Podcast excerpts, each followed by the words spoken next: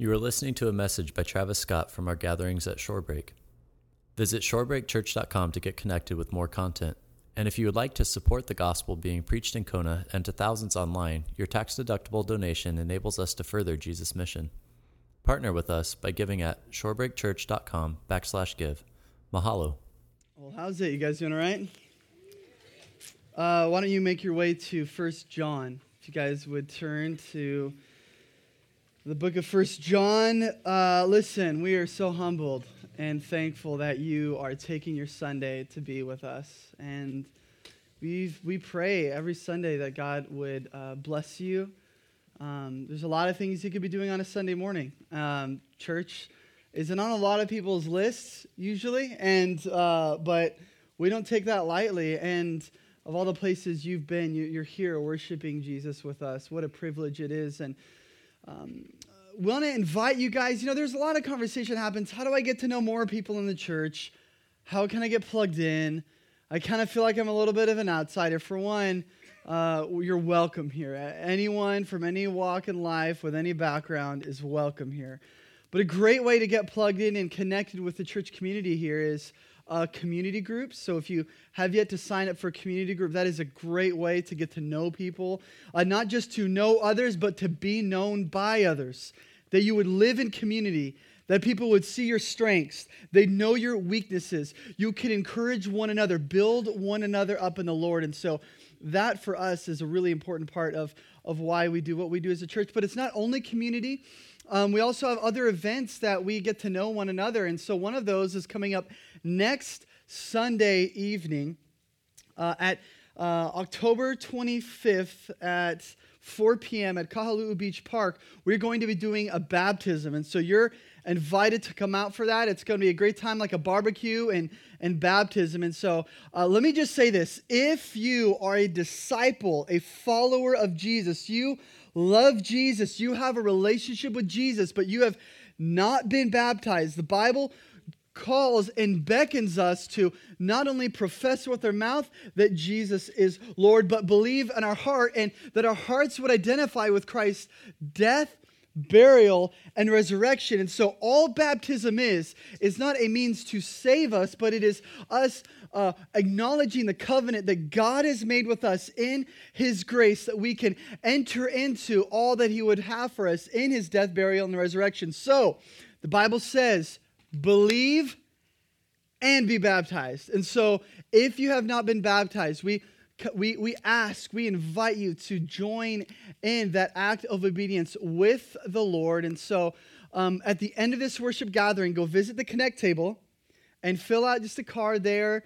And uh, all we're going to do is just get your information. We, will we'll sit down, talk story with you, to listen to what Jesus is doing in your life, to hear your testimony, and then we'll baptize you next week. So sign up, all right, yo? And if you're not going to get baptized, doesn't matter. You're all, you, everyone here is invited to come out and join us at the beach, anyways. We're not going to baptize right away because um, baptisms will be at sunset. Yes, it's as amazing as it sounds, right?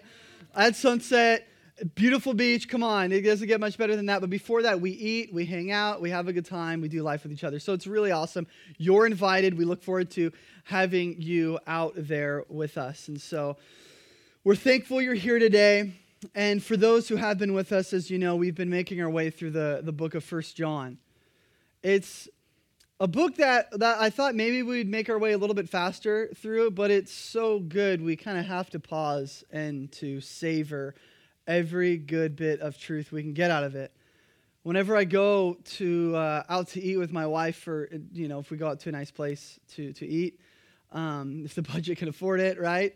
And or if she makes a really nice meal, I have the the tendency that when when food is put in front of me, I consume as fast as possible, right? That's just how I I know it's not healthy. I've been told that at least by doctors. You shouldn't do that. I don't listen. I devour and eat it as fast as I possibly humanly can.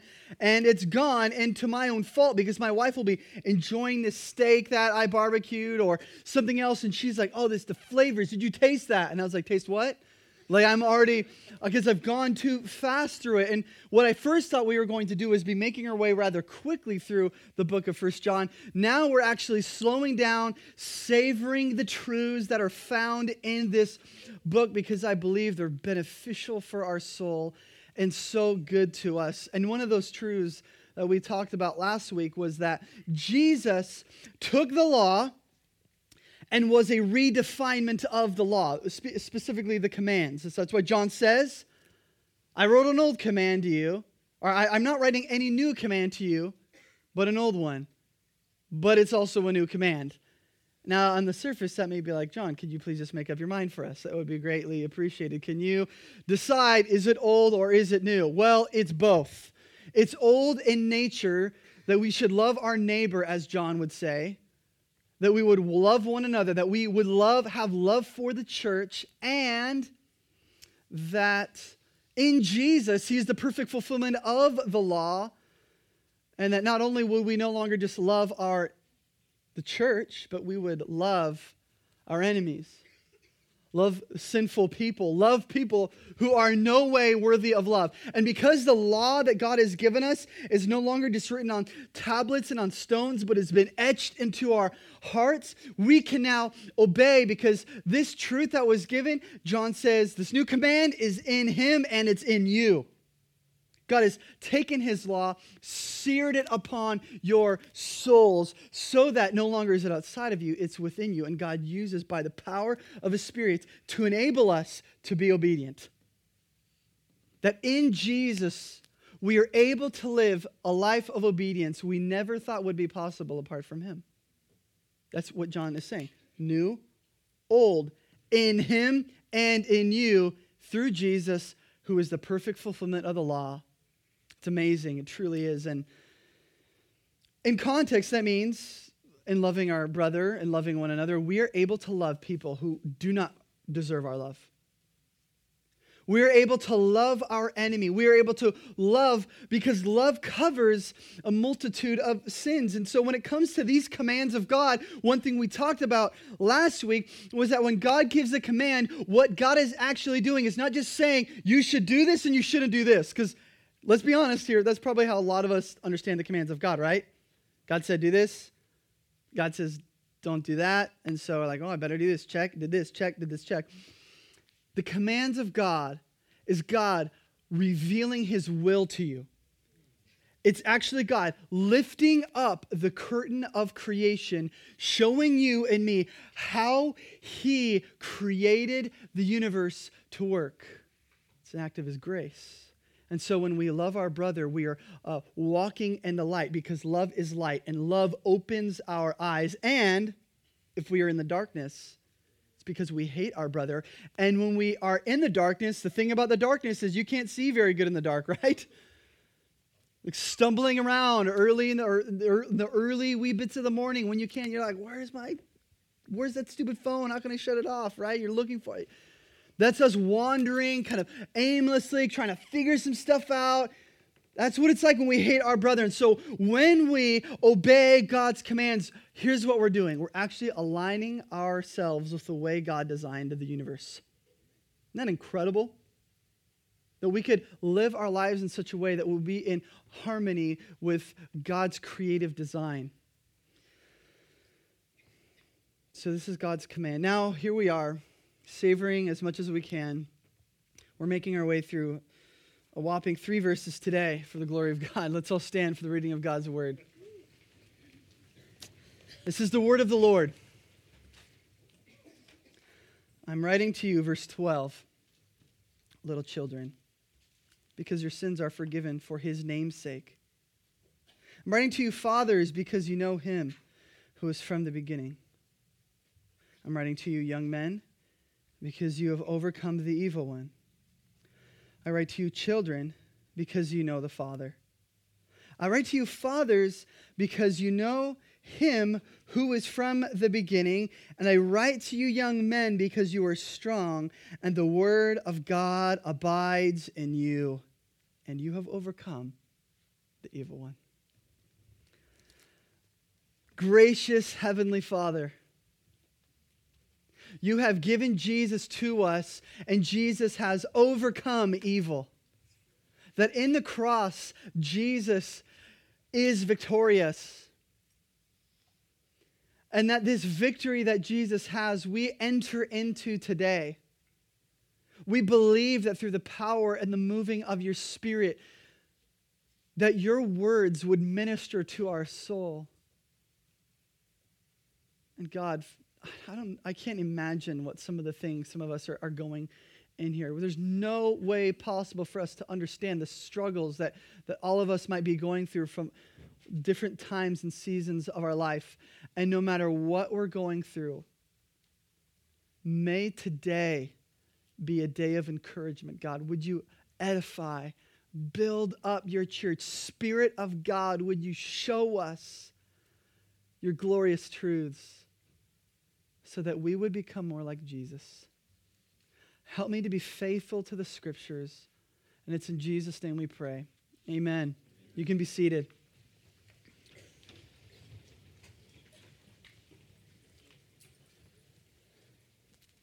Love is more than something said.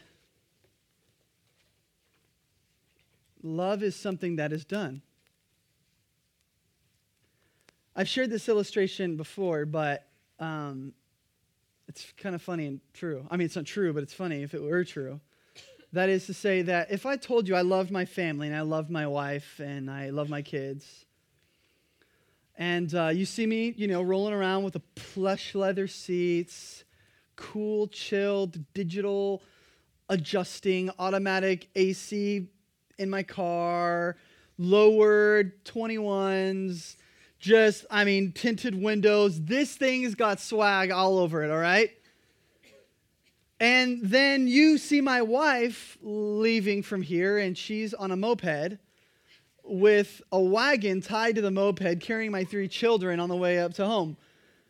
And then let's just say you came over and you hung out and you spent time with us, and you see I have a big, I just I have a PS3 and have this ginormous, just curved 75 inch Samsung TV and a, lo- a big surfboard quiver, and the refrigerator is empty. And I have, I've, we have no, I've, my wife has no clothes in her closet, and my kids are eating top ramen 24 7. If I told you I loved my wife, would you believe me? Now, why not? Why would you not believe me. Because what you would do is you would look at, okay, even if I said all day long, I love my wife. I care for my wife. I have affection for my wife. And you look at all the things to do and like, no, you don't. You're a fool. What are you talking about? You don't care about your wife. Why? Because just because I said something doesn't mean that to be true. Just because I said I love her doesn't mean with my actions my actions would reveal whether I love her or not. And I would argue that this understanding of love is biblical. God never declares his love for you without some action behind it. God does not declare that he has affection and love for his children, just saying empty words and then letting you figure out the rest of your life. That's not how God works. God's love is evident because God's love does something. So, let's think about this. For God so loved the world that he gave his only son, that whoever believes in him would not perish but have everlasting life. Okay. God loves the world. That's declared and famously in John 3 16. That would be great if God just said, I love the world. But what if God said, I, I love the world, period?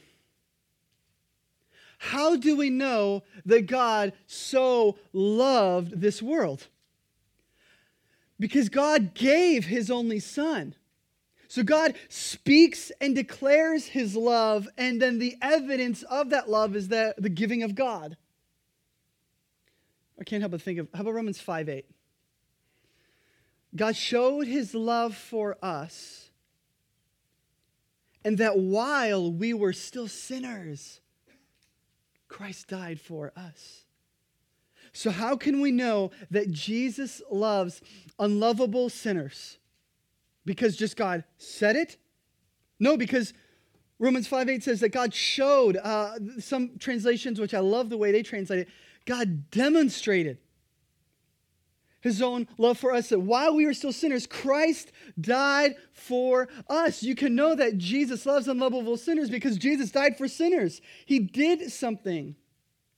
And let's reel it in here. Let's pull it into the, the brackets, the, the, the boundaries of First John chapter 4, verse 10. And this is love. Not that we have loved God, but that he loved us and he sent his son to be the propitiation for our sins. So, how can we know before we ever loved God that God had love and affection for us? That while we didn't love God, God loved us anyway. How can we know? Because God sent his son, Jesus, to be the propitiation for our sins. See, when God declares his love for us, there is always evidence demonstrated that he loves you. It's not an empty promise. God doesn't just say, I love you, and not do anything. Now, why do I say all this? The overwhelming theme of the book of First John is love, which makes sense because it's written from the disciple whom Jesus loved. And if we are going to properly understand everything talked about in First John, it has to be read through the lens of love. And so, what John does here is really interesting. In these three verses, six times John says, I am writing to you because. I am writing to you. I'm writing to you. I'm writing to you. I'm writing to you because, because, because. What John is showing us here are the evidences of love. In these verses, John is revealing to us the evidence that God loves you. Not only does God just say that he loves you, he, he actually has done something that he loves you. Now, you might be thinking, okay, but but Travis, John doesn't say anything about the love of God here in these verses. You're right. But he doesn't have to, because all of these truths are evidence that God, in fact, loves you, that God, in fact, loves me. And the scriptures show us that when God says He loves us, God says He loves us because God's love does something. God's love has accomplished something unique and special. You could say God's love leaves a watermark on our life. See, Jesus loves you, and Jesus' love will change you. How does it change us now? Draw your attention to verse 12. So, you know, verse 12, we're going to be camping out in verse 12 for, for most of our time. And, and then we'll kind of make our way through verse 13, 14. But I'm writing to you, little children, no new commandment, but an old command. Oh, I'm so, wow, that was. I'm writing to you, little children, because your sins are forgiven for his name's sake. Now, you might be thinking, oh, great, John's writing here. He's writing to little children. As we just read, he has said this earlier too, but he says, I'm writing to little children. You might be thinking, well, he's not really talking to me right here because I am not a little child, but he has already used these terms before. And uh, being an older man, he has every right to call anyone younger than him little child. So He's fully taking the creative liberty to do that. He is considering everyone else to be younger than him. So if you uh, were varsity football your sophomore year, if you can pound more musubis. Maybe you hold the state record for eating the most musubis as possible. Maybe you're a prom queen, or maybe you're a mature, successful businessman or, or woman, or you've been walking with the Lord for a while. When John says little children, don't try to find an escape hatch to say he's not talking to me. When John addresses here little children, he is addressing the entire church. He's going to address children cakey later. But for now, he is addressing the entire church. This is for everyone. This is what I would speak to you. This is what God declares for you. And what he says here is really interesting. I'm writing to you, little children, because your sins are forgiven. The Apostle John is an elderly man, and at the writing of this book, he's seen it all. This guy has been through it all. He's watched his fellow friends and disciples suffer, be murdered, probably watched Peter crucified, hung upside down.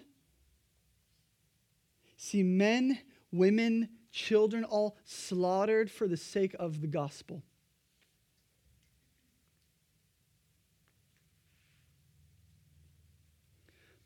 But I think it's hugely important that for us to know no matter how long you have been walking with the Lord or how little, or what sins as a child of God you are struggling with, John is declaring to everyone in the church, young, old, seasoned, new Christian, your sins are forgiven.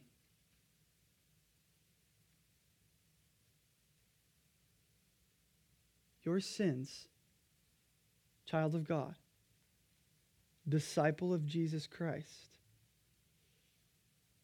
lover of Jesus, your sins are forgiven. You're not going to hear that out there.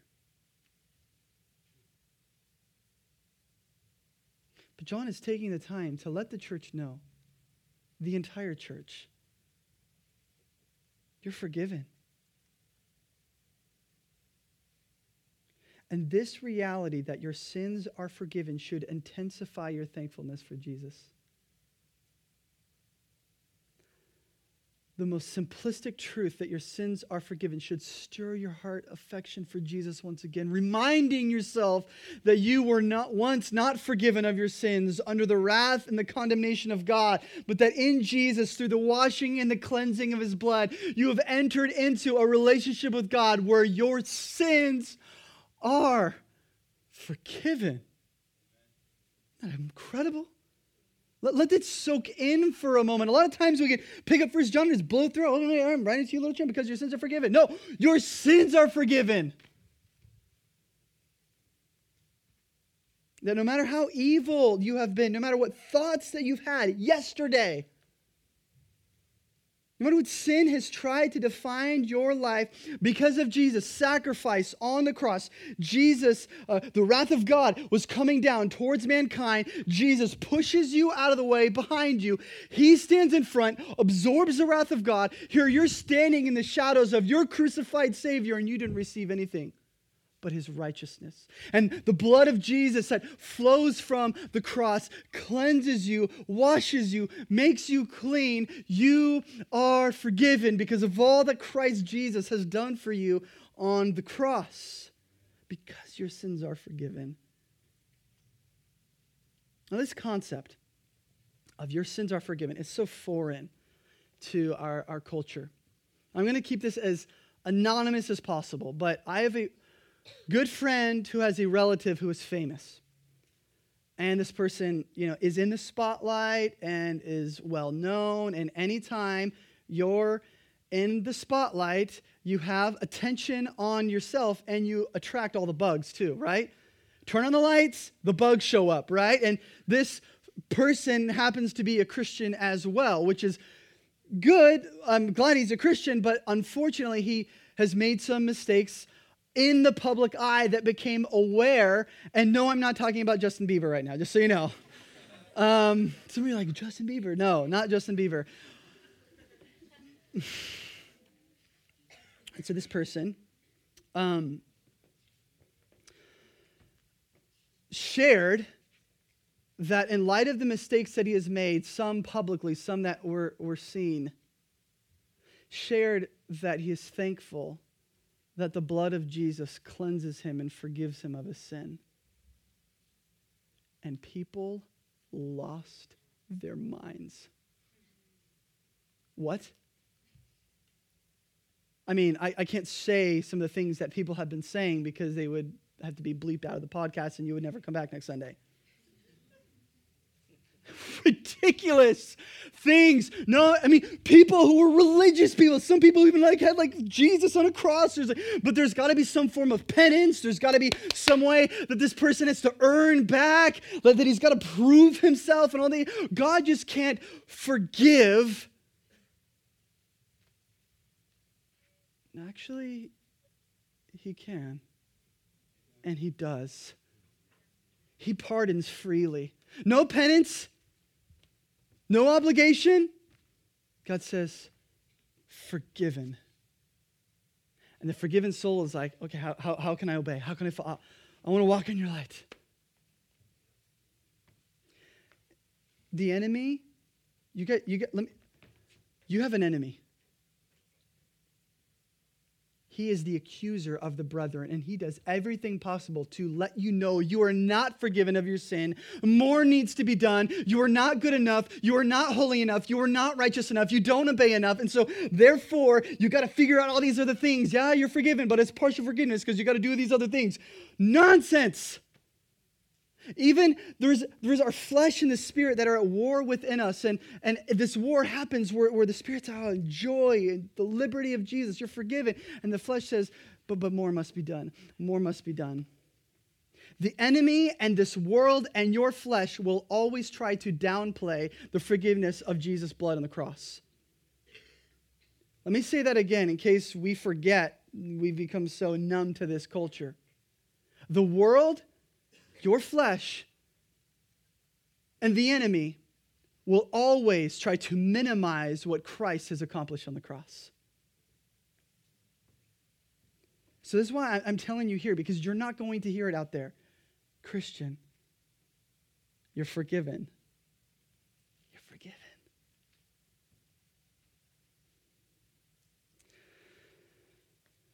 It's one of the most important things, really, a Christian can dwell on. That's something you need to preach to yourself. You need to remind to yourself. I love what theologian Jonathan Edwards said about this. Jonathan Edwards said, The doctrine of the forgiveness of sins is a capital doctrine of the gospel. That of all the doctrines of the gospel, near the top, at most, one of the things that the Christian must think about, know, and understand is you're forgiven you have been cleansed. And so, if we're looking for watermarks, evidences of love of a true believer, there is no clearer evidence that God loves you, than He would give you Jesus to forgive you of your sins. And so, if you ever struggle at any point in your walk with God, trying to grasp that Jesus has forgiven you of your sins, let me just encourage you look to the cross. When you set your eyes on the cross, all that you need to know about their forgiveness of sins was placed there. This is amazing. This is encouraging. But before we get too excited now, before we like run ahead of John and be like, yeah, this is awesome. It's, all, you know, this is so great. And it's all about me. And God is about me. And God forgives me. And it's me. And it's me. Why did God forgive you of your sins? See, that, that's a thing we, we probably don't haven't really thought about that much, right? Why did God forgive you of your sins? Well, to forgive me my sins. Because he loves me. Yes. What was the main reason God forgave you of your sins? Was it for you? Well, just look at verse 12. I'm writing to you, little children, because your sins are forgiven here it is. Four words. For his name's sake. Underline that, circle that, put that in your notes. God has forgiven you. The main reason for his name's sake. See, one of the misnomers of modern Christianity and this is prevalent. All you have to do is go on Facebook and see people's posts. Like, God just can't live without me. God can't, I mean, he, he just, God is all about me and, and, and God's, He forgives me. And, and what happens is we create this God who has an ego for us and that God somehow needs love from us, that God needs from us, and, and, and that God wants and desires from us. And then if God doesn't receive from us, that God is not complete. It's true. You don't have to go very far or listen to too many sermons today to realize that that is true. Let me just ask, though.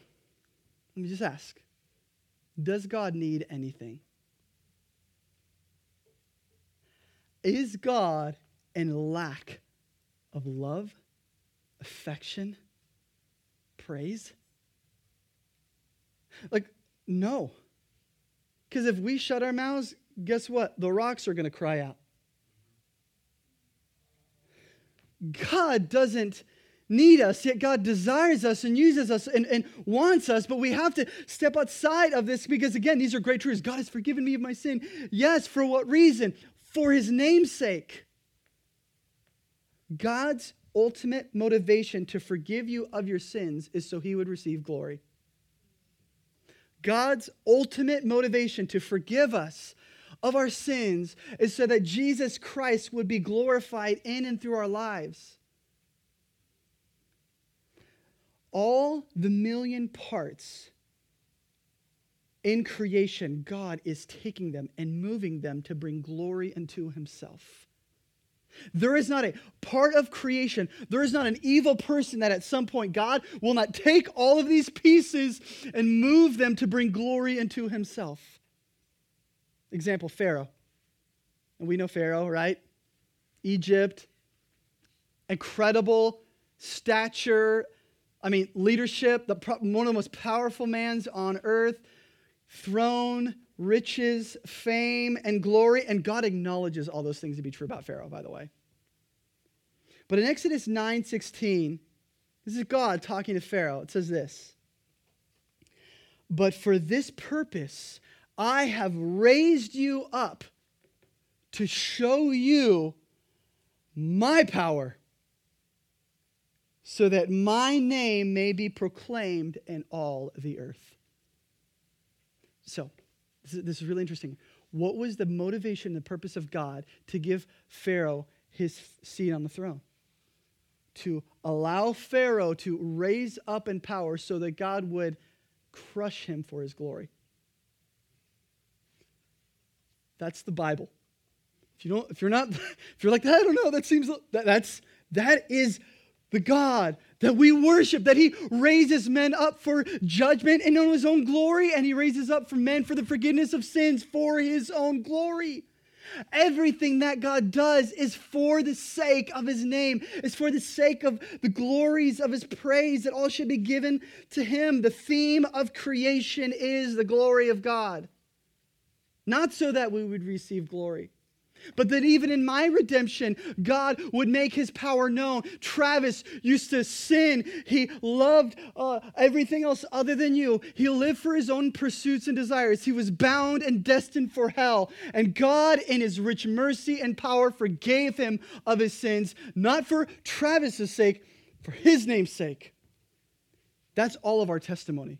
You guys know we, we all share the same testimony. God redeemed us for his name's sake, not for our own glory. And that's, that's where I get afraid when you hear some Christians, like, you know, you hear their testimony and their testimony is me, me, me. And it's like, okay, but at what point does this turn to Jesus? Because it's all about him. See, when we are forgiven of our sins, this is God inviting us to join in the story of creation to magnify God, Himself. All of God's activity is for his glory. All that God does is for his namesake. I wish we had time for me to prove to you all the places in the Bible uh, for his namesake. In fact, it's, it's on the calendar at some point. We're going to do a topical series working way through the Bible. Don't worry, through the Bible. All the places where God says for his namesake. He did this. He did this. I mean, there's so many places. All that God does is for his namesake, but we, we don't have time to go there. See, God forgives you of your sins so that you would freely give him glory. And now that John has addressed the entire, church, he's going to get more specific. But even as we look at all these specifics that he's going to mention here in these verses, just so you know, I believe at one point or another, they will all apply to your life. Okay? They all will apply to our lives at some point. After all, this is the Word of God.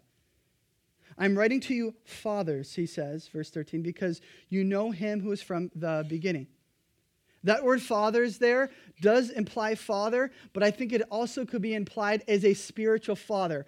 Older men and women who are seasoned walking with Jesus within the church, because he says, You've known him from the beginning. In other words, when the gospel was first declared, you believed, you repented, you've been following Jesus. And so he's commending them, fathers. I'm writing to you because you know him from the beginning. Then he goes on to say, Young men, because you have overcome the evil one. I'm writing to you, children. That, that's cakey there. That's younger children. I'm writing to you, children, because you know the Father. So there were young children even in the church that were saved and who love Jesus. They know God is their Father. How amazing is that? I write to you, verse 14, Fathers, he's repeating himself because you know him who was from the beginning. Maybe the fathers would have forgotten that in the first verse. So just reminding them. So you know, in case you forgot, from the beginning, I write to you, young men, because you are strong, and the word of God abides in you, and you have overcome the evil one.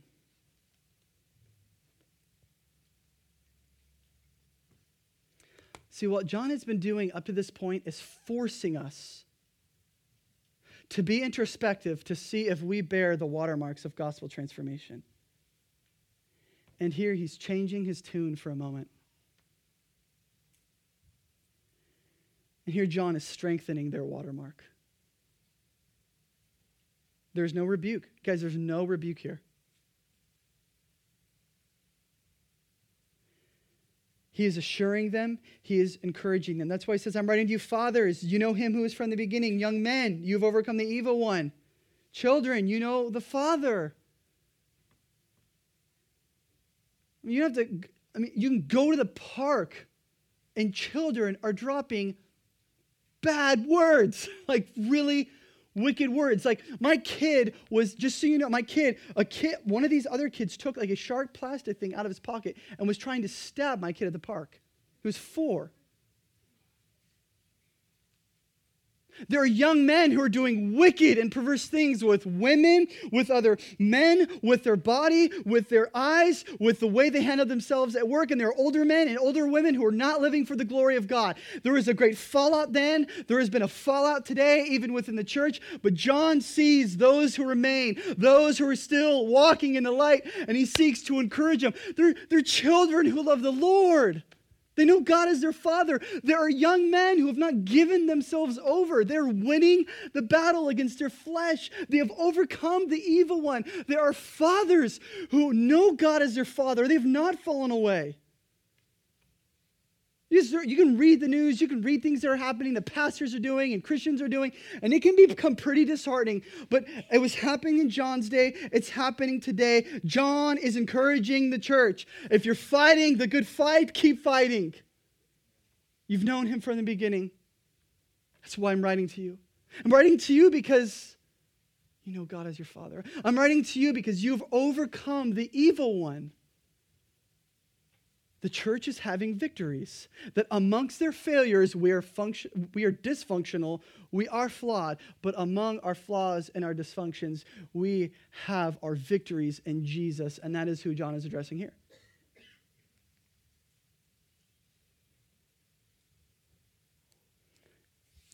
A soldier who's lost hope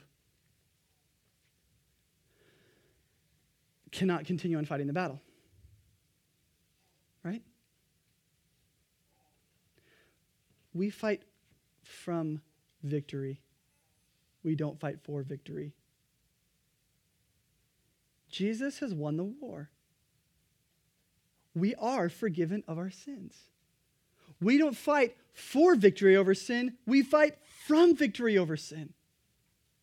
Doesn't it change your motivation when it comes to you struggling and, pressing on?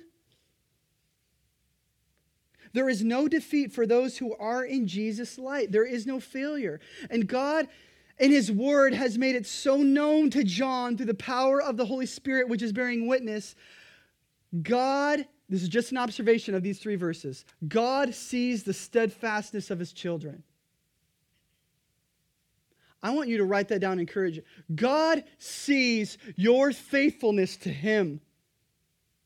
God does not turn a blind eye towards your obedience. God has his eyes set on you, and while it's all for his namesake, he sees your faithfulness. He sees those moments of agony and tears and pain when you struggle over sin. He sees those moments when you do something that no one else sees. No eyes have, have set sight on the good things that you've done for his glory. In fact, this is speaking of the knowledge of God, knowing all things, speaking to his omniscience. And a lot of times that can be used in a negative sense. God sees all the sin, all the screw ups, all the, which those things are true. But if we're in Jesus, we're forgiven of those things, right? But hear me out. God sees everything good and right you do for his glory. God sees when you flee and turn away from temptation. God sees when you choose not to sin. He sees your faithfulness to him. So, to the single mom struggling right now, to the, the dad having a hard time with his family, to the single person who struggles with loneliness, to the older person who is dealing with health issues and their, their body breaking down, to, to anyone in here struggling with financial issues and you're, you're, you're, you're tempted to, to steal or you're tempted to cheat or you're, you're tempted to do any area of sin, but you've been faithful to Jesus, let me be an encouragement to you through the Apostle John. God sees your faithfulness. Through your depression, through your anxiety, through your victories, and through your highs and your lows, Jesus sees it all. Nothing done for the glory of God is in vain. You guys, nothing you do for God and His glory is meaningless. Can't help but think of Galatians 6 9, which says, And let us not grow weary of doing good, for in due season, in due season, if we don't grow weary in doing good, we will reap if we do not give up. And we won't give up if we're in the light. Look at the end of verse 14. And the word of God abides in you and you have overcome the evil one.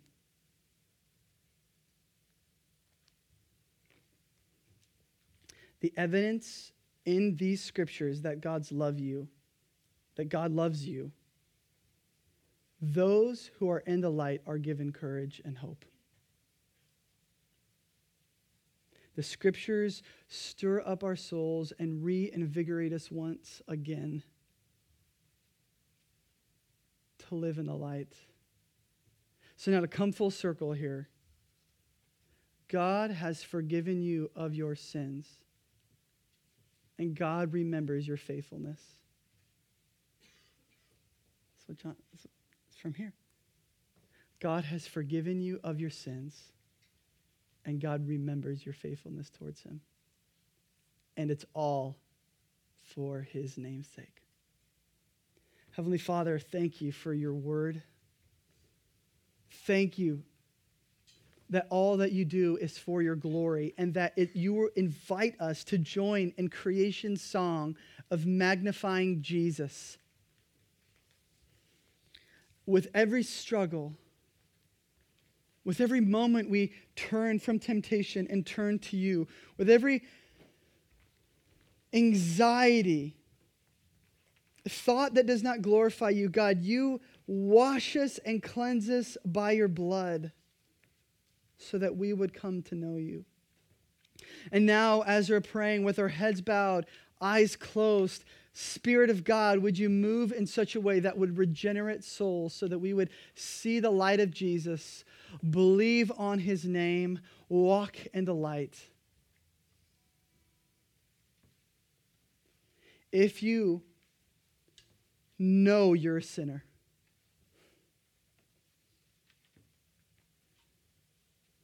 and your sin rules over you. You are part of the kingdom of darkness. And through the Spirit of God, by the grace of Jesus, He will transfer you to the kingdom of light. Believe on His name, and you will be saved. Confess your sin, and he is faithful and just to forgive you and to cleanse you from all of your unrighteousness. And to the Christian who's lost hope, John is writing to you because your sins are forgiven. Thank you, God, for giving Jesus, who washes us and cleanses us of all our sin. In his name we pray. Amen. We hope that Jesus is doing a work in your life from the message that you just heard. We would love to hear how you were impacted and what was impressed on your heart. Share your story by emailing connect at shorebreakchurch.com. And if you don't know Jesus as God, Lord, and Savior, or you have more questions, send us an email to info at shorebreakchurch.com so we can get you dialed in with a free Bible and resources for your new relationship with Jesus.